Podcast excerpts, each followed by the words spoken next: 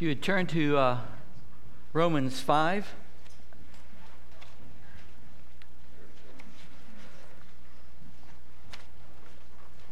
And children are being dismissed to Children's Church. If you'd like to go, kids.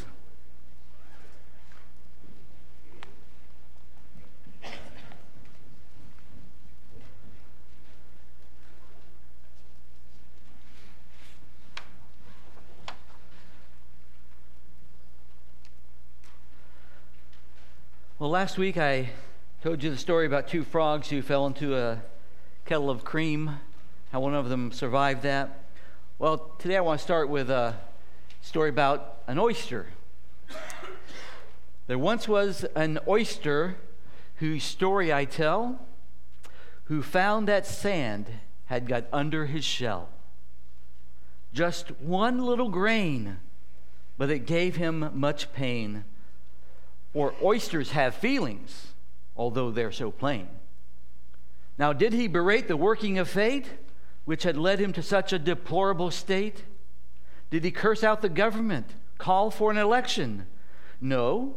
As he lay on the shelf, he said to himself, If I cannot remove it, I'll try to improve it. So years rolled by as years always do, and he came to his ultimate destiny stew. and this small grain of sand, which had bothered him so, was a beautiful pearl, all richly aglow. Now, this tale has a moral, for isn't it grand what an oyster can do with a small grain of sand? What couldn't we do if we would only begin with all of those things which get under our skin? Good moral to that story, isn't it? How God can use even those things which are irritations to us to grow something beautiful. And, and that is what this uh, passage is about today in Romans 5. Last week we began looking at verses 3 through 5. And just to uh, remind us of the context here, let's start at verse 1 of Romans 5. Therefore, having been justified by faith, we have peace with God through our Lord Jesus Christ, through whom also we have access by faith into this grace in which we stand and rejoice in hope of the glory of God. And not only that, but we also glory in tribulations, knowing that tribulation produces perseverance, and perseverance, character, and character, hope. Now, hope does not disappoint because the love of God has been poured out in our hearts by the Holy Spirit who was given to us. So, in these verses 3 through 5, we see how to go from tribulation to hope in three hard steps. And last week we looked at just uh, the first step, and that is that uh, tribulation produces steadfast patience. Just a, couple things to remind you of, of that. In verse 3, Paul begins with, uh, and not only that, having ended verse 2 with the note of uh, the future glory, and we rejoice in hope with the glory of God. But it's not just about the heaven to come, it's about the life that we live now. Not only that, but even right now in this life.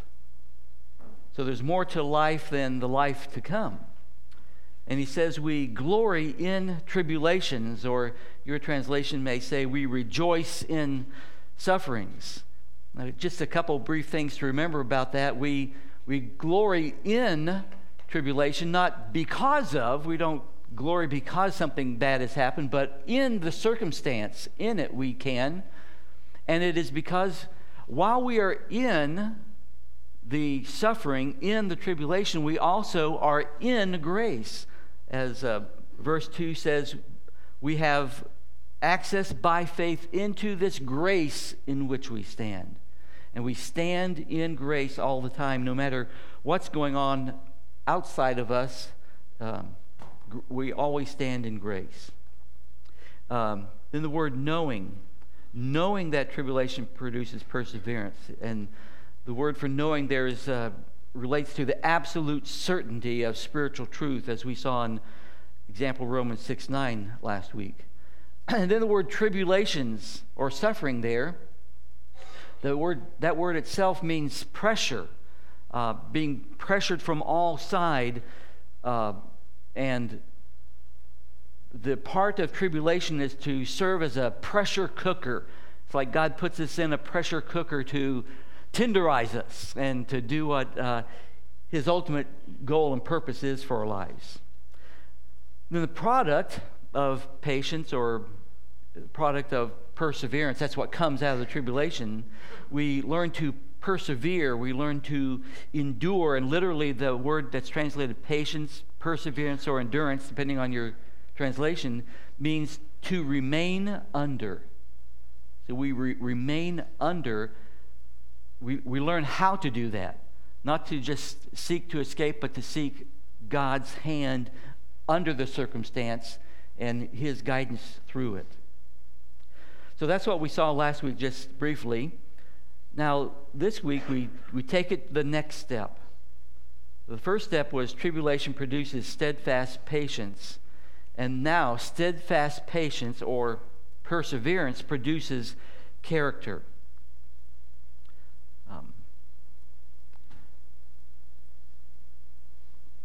Not only that, verse 3 says, but we, we glory in tribulation, knowing that tribulation produces perseverance, and perseverance, character.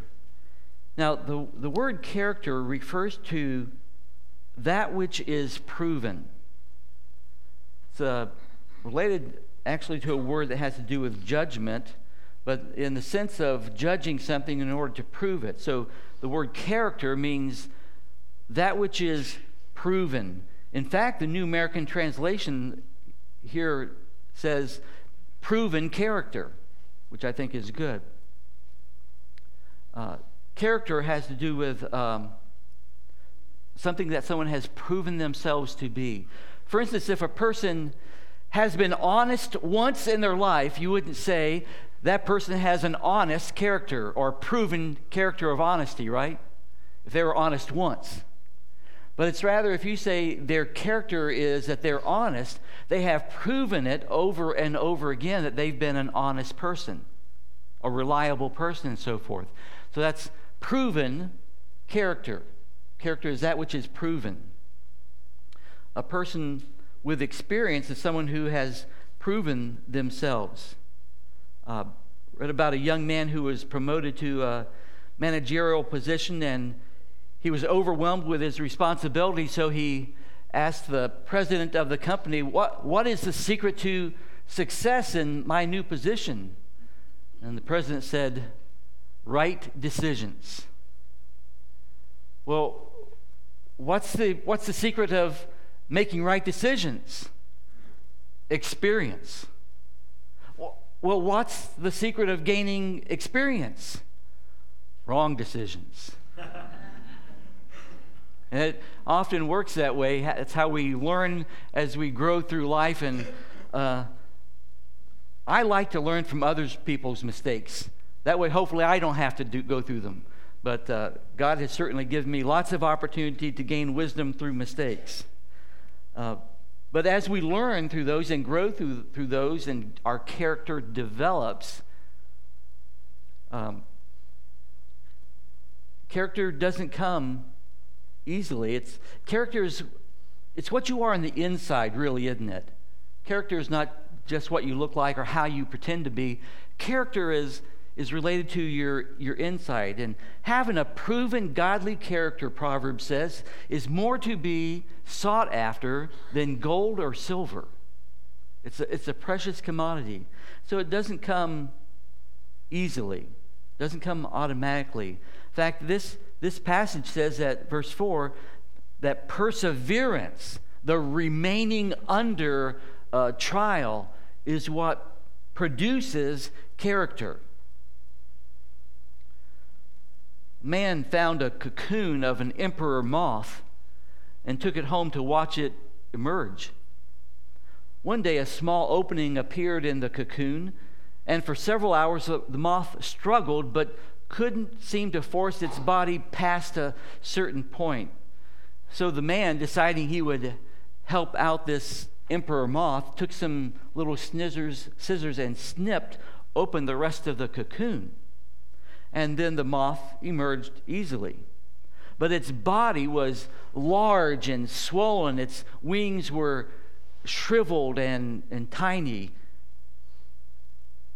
The man expected that uh, in a few hours the wings would develop into their natural beauty, but they never did.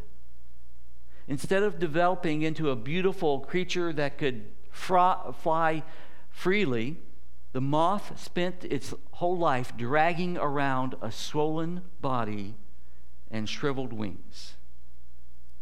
You see, God has designed moths so that the constricting cocoon and the struggle necessary to, to break out of that cocoon forces fluid from their, their body, their swollen body, into their wings as they try to break out of the cocoon, and that's what develops the fluid into the wings so that the moth has wings.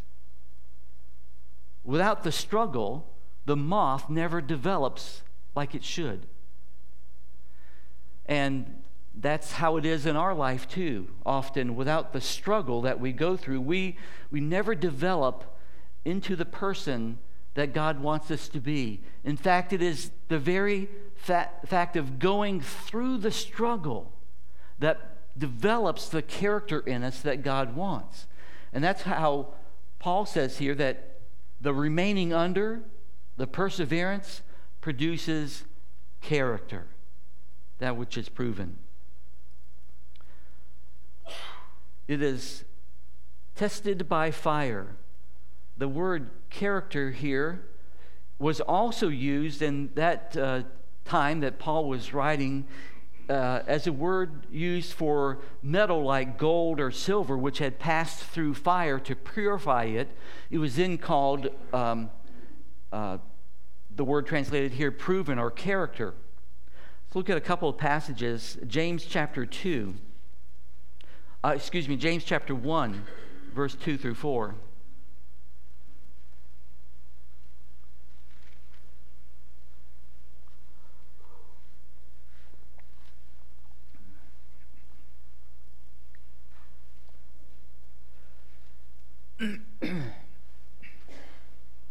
okay, James 1, starting at verse 2. You notice the similarities between this passage and the Romans 5 passage.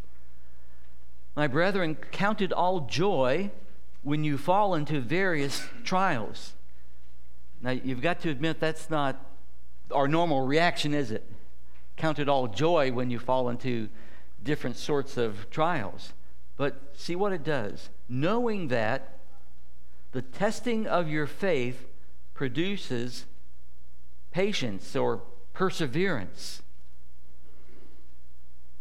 But let patience have its perfect work that you may be perfect and complete, lacking nothing.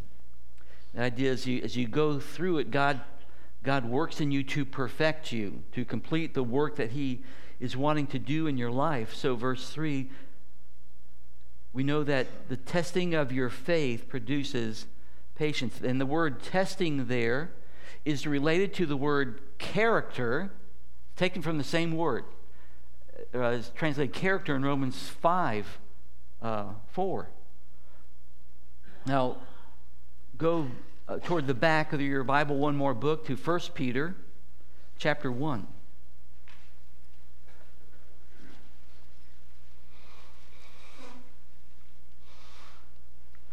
verses 6 and 7.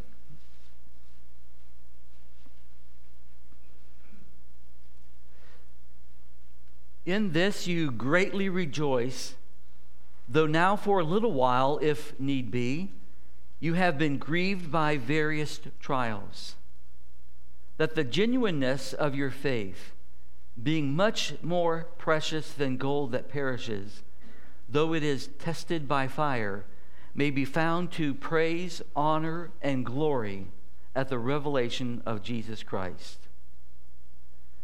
So, we may be grieved by various trials in this life, and certainly we are.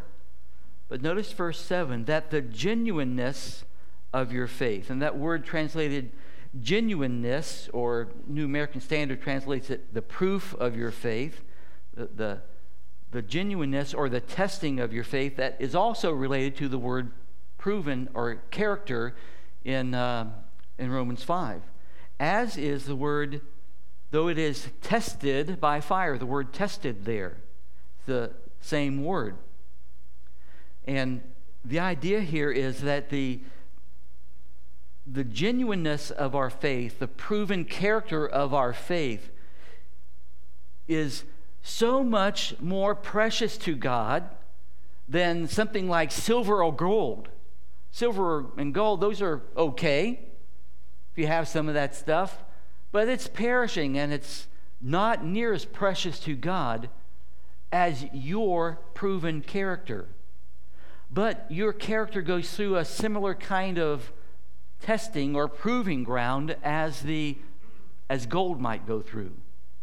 A refiner purifies gold, uh, it has to go through a certain process. Um, the, the refiner watches over the, the process carefully. He, he never leaves um, while he's purifying gold. He makes sure that the fire is hot enough to do its intended purpose, and yet not too hot to uh, spoil the purpose.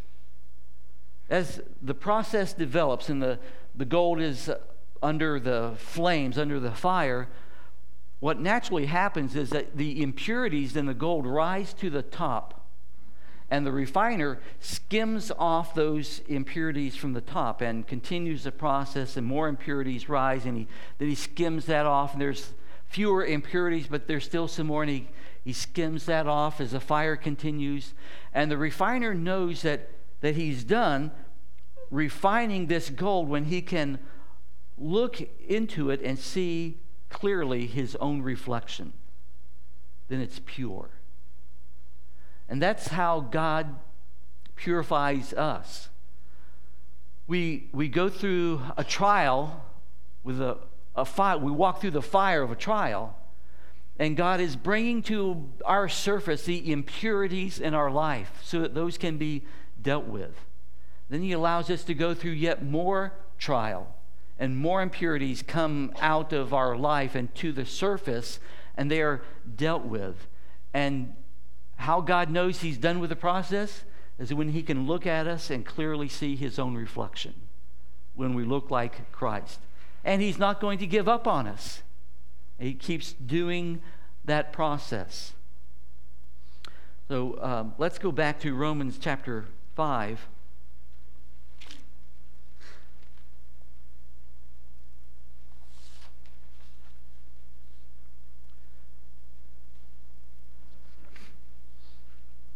That is what is bound up in that word character in verse 4 that perseverance produces character, the proving, testing of our faith, the removing of impurities and uh, growing it into what God has desired it for, for it to be. Now, character also produces hope, which does not disappoint. Let's read again verses 3 through 5. And not only that, but we also glory in tribulations, knowing that tribulation produces perseverance, and perseverance, character, and character, hope. Now, hope does not disappoint because the love of God has been poured out in our hearts by the Holy Spirit who was given to us.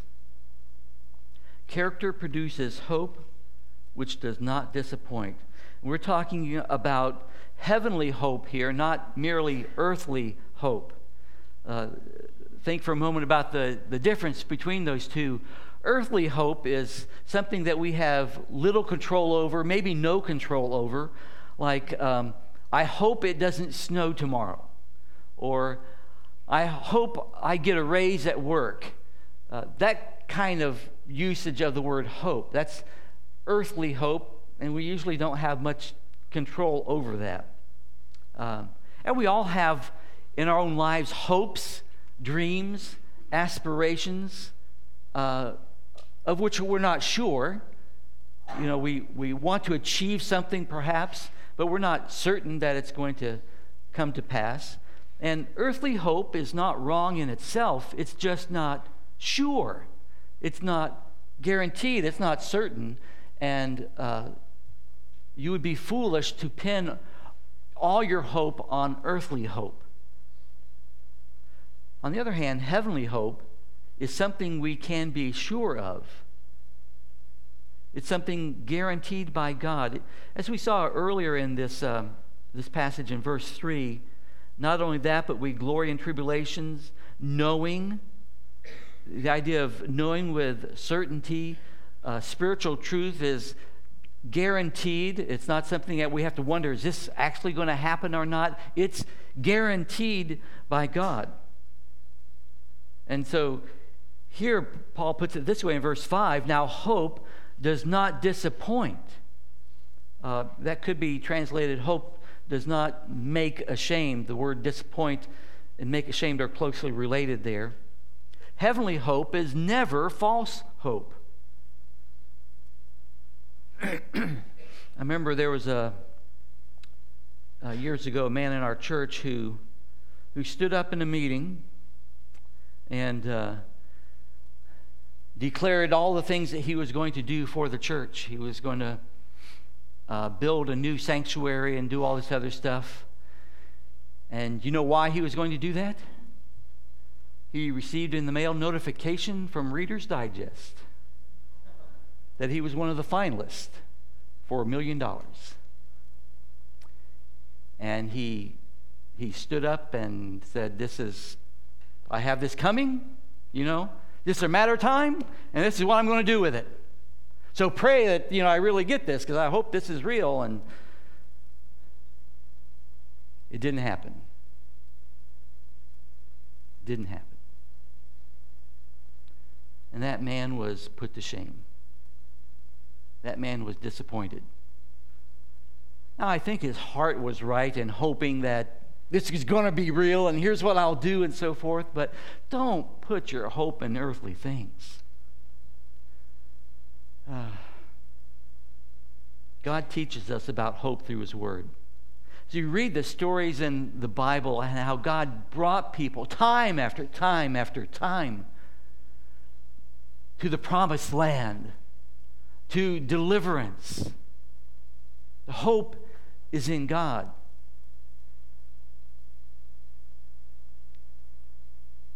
God also teaches us hope through our own experience. When we pass through the trial of a fire, we, we emerge stronger in faith. And then we pass through another trial, perhaps a, a harder one this time, and, and we get through it. Think about in your life have you, any of you ever been through a trial, a hard time? More than once? Are you still here? Still alive, breathing? You made it. You made it. And yet, it may be at, at the time you're going through it, you thought, God, I, I can't make it another day. I remember telling God that one day. I can't make it one more day. And guess what? I did. But the next day, I told him that again in case he didn't hear the first day.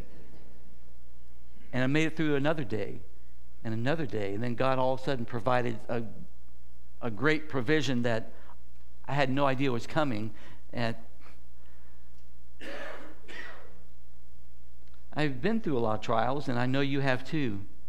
But one of the things we see on the other side of the trial, as you look back, God's faithfulness. God will never leave you, He will never forsake you. Mankind will forsake you and leave you and let you down people in relationships, jobs, you can get laid off, uh, all kinds of things can happen. But God is never going to forsake you. Hope in Him, rest in Him. Charles Spurgeon said, A little faith will bring your soul to heaven. a great faith will bring heaven to your soul. Have great faith in God, and you'll have a hope that does not disappoint. See, heavenly hope is guaranteed by two key witnesses in verse 5. It is secured. Hope does not disappoint because of the love of God and because of the Spirit of God. Verse 5. Now, hope does not disappoint because the love of God has been poured out in our hearts. God is not stingy with his love, he, he pours it out. This is a, a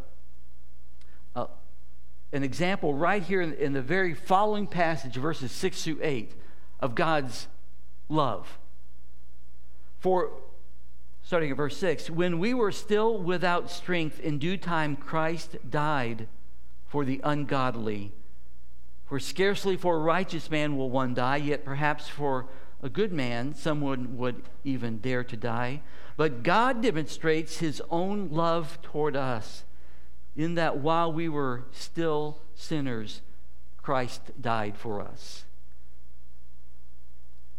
That's why hope does not disappoint because the love of God has been poured out into our hearts. And look at the extent of that love that Christ would die on the cross for us. And if God would go to that extent, then you can be sure you can set your hope in Him.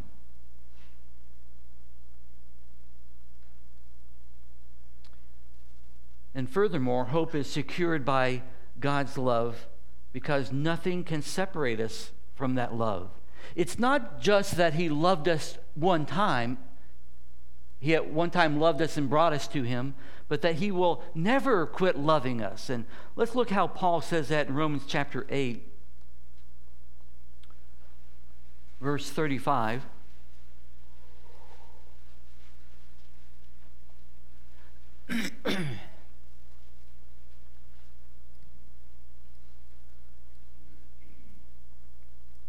Who shall separate us from the love of Christ? Shall tribulation or distress or persecution or famine or nakedness or peril or sword? Skip down to verse 38. For I am persuaded that neither death nor life, nor angels, nor principalities, nor powers, nor things present, nor things to come, nor height, nor depth, nor any other created thing shall be able to separate us from the love of God which is in Christ Jesus our Lord. Nothing in heaven or earth, not a single thing, not a single person, not a single event, not the accumulation of all of those, nothing can separate you from the love of Christ And so, Paul writes in Romans 5 5, now hope does not disappoint because the love of God has been poured out into our hearts. It's that kind of love, the love that led to the cross, the love that will, um, will hold you and never forsake you, can never be separated from you. that kind of love. It has been poured out the word poured out has to do with uh, extravagance, something being lavished, poured out to overflowing.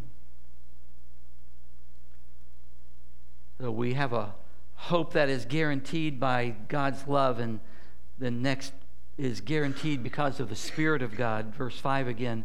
Now, hope does not disappoint because the love of God has been poured out in our hearts by the Holy Spirit who was given to us. So the Holy Spirit has been given to us. The, the Holy Spirit the, is the agent of pouring out the love of God to us. And He has been given to us. Think about this that for over 2,000 years, the Holy Spirit has been indwelling people. Christ left the glory of heaven and came to this earth for about 33 years. then returned to the glory. And he said, When I go back, I'll send the Holy Spirit. And he did. And now the Holy Spirit is not only here, but indwelling earthen vessels.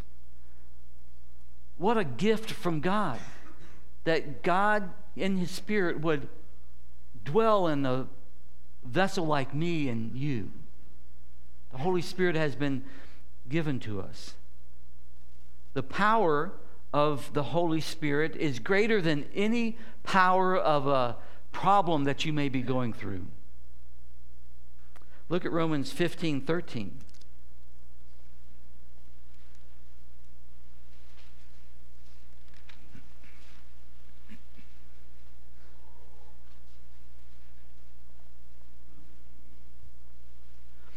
Romans 15 13. Now may the God of hope, notice he is the, he's the God of hope. This is why his hope does not disappoint. Hope is secured and guaranteed. He is the God of hope. May he fill you with all joy and peace in believing. That's your part. He will fill you with joy and peace in believing that you may abound in hope by the power of the Holy Spirit. So, as we rest our faith in Him, the power of the Holy Spirit will cause us to abound in hope with all joy and believing. See, the power of the Spirit is not necessarily to remove the problem, but to sustain us during the problem to sustain us through the trial so that we can remain under and come out victorious and have proven character at the other side and develop hope because of what God has done. Now, Romans 5 again.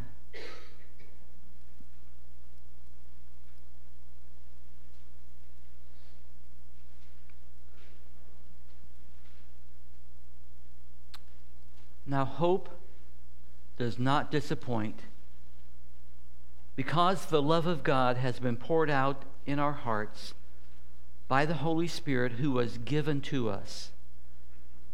As I said before, the Holy Spirit was given to us, and as Paul says elsewhere in Romans, that God's gifts and calling are without revocation. That is, He'll never take them back.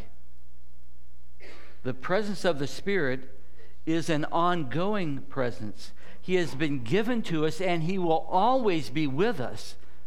Along the same lines as Jesus saying, uh, I will never leave you or forsake you. He is always with us. So we're going to have trials and tribulations, but we can gain from those trials perseverance and character and hope, which are precious in the sight of God. As Christians, we have the, the love of God which will never fail us, the, the Spirit of God who will never leave us. Under certain conditions, even pain can be beneficial. Imagine a person going through life who, who couldn't feel pain, and there are people who have that medical condition problem is they hurt themselves and don't even know it, and it doesn't get the attention that it needs and leads to other problems. And, and that's one of the one of the difficulties with leprosy. Uh, people lose sense sensation, but pain can even prove to be beneficial. I had heard uh, that the uh, the sound of a violin um, is determined by the type of wood that it's made from. And uh, I, I, checked this out myself online here just a couple of days ago. Of course, you know how well a violin sounds. It does depend on the person playing it, too. But it also has a lot to do with what that violin is made out of, the particular wood that it's made from. It has been determined that the best wood for a violin is that which grows at the highest level of a mountain, the, the top of the timberline. The preferred wood grows on the northern slope, the highest it can, where the fierce north winds blow constantly, such that the bark on the windward side never develops, such that the, the limbs of the tree all face in one direction. Uh, such that the tree, just to survive, has to spend its life on its knees, as it were, hugging the rocky ground. And when such a tree that's been through that all of its life is harvested, it is said to make the sweetest sound. I read the reasons why, but I, it's above my head. I couldn't explain it to you, much less understand it myself. But for, for real reasons, the way God designed it, that particular kind of wood found there in those circumstances makes the best sounding violins. Beautiful music comes from them. And so it is in our life. God may allow us to be exposed to the elements and go through harsh times, maybe because He wants something beautiful to come out of our life that otherwise wouldn't be. We would just be like a regular old tree, good for making paper, maybe. But we have to trust God through the process. God knows what He's doing, what He wants to bring about. And He gives us a hope through it all that He will see us through. He will never leave us or forsake us. He will complete the work that He has intended for us. Let's pray.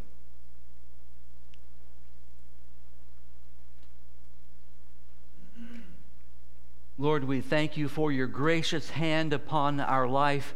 And we know that just as a refiner constantly watches over the process, so you constantly watch over us as we go through a fire, fiery trial. You know just how much we can take.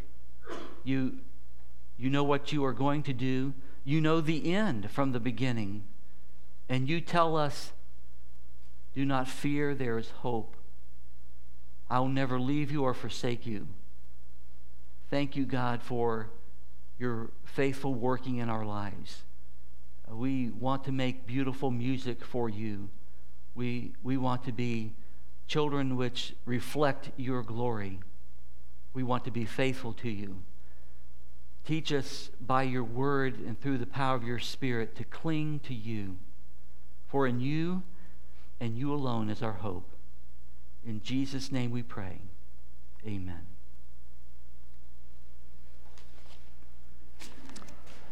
You're dismissed.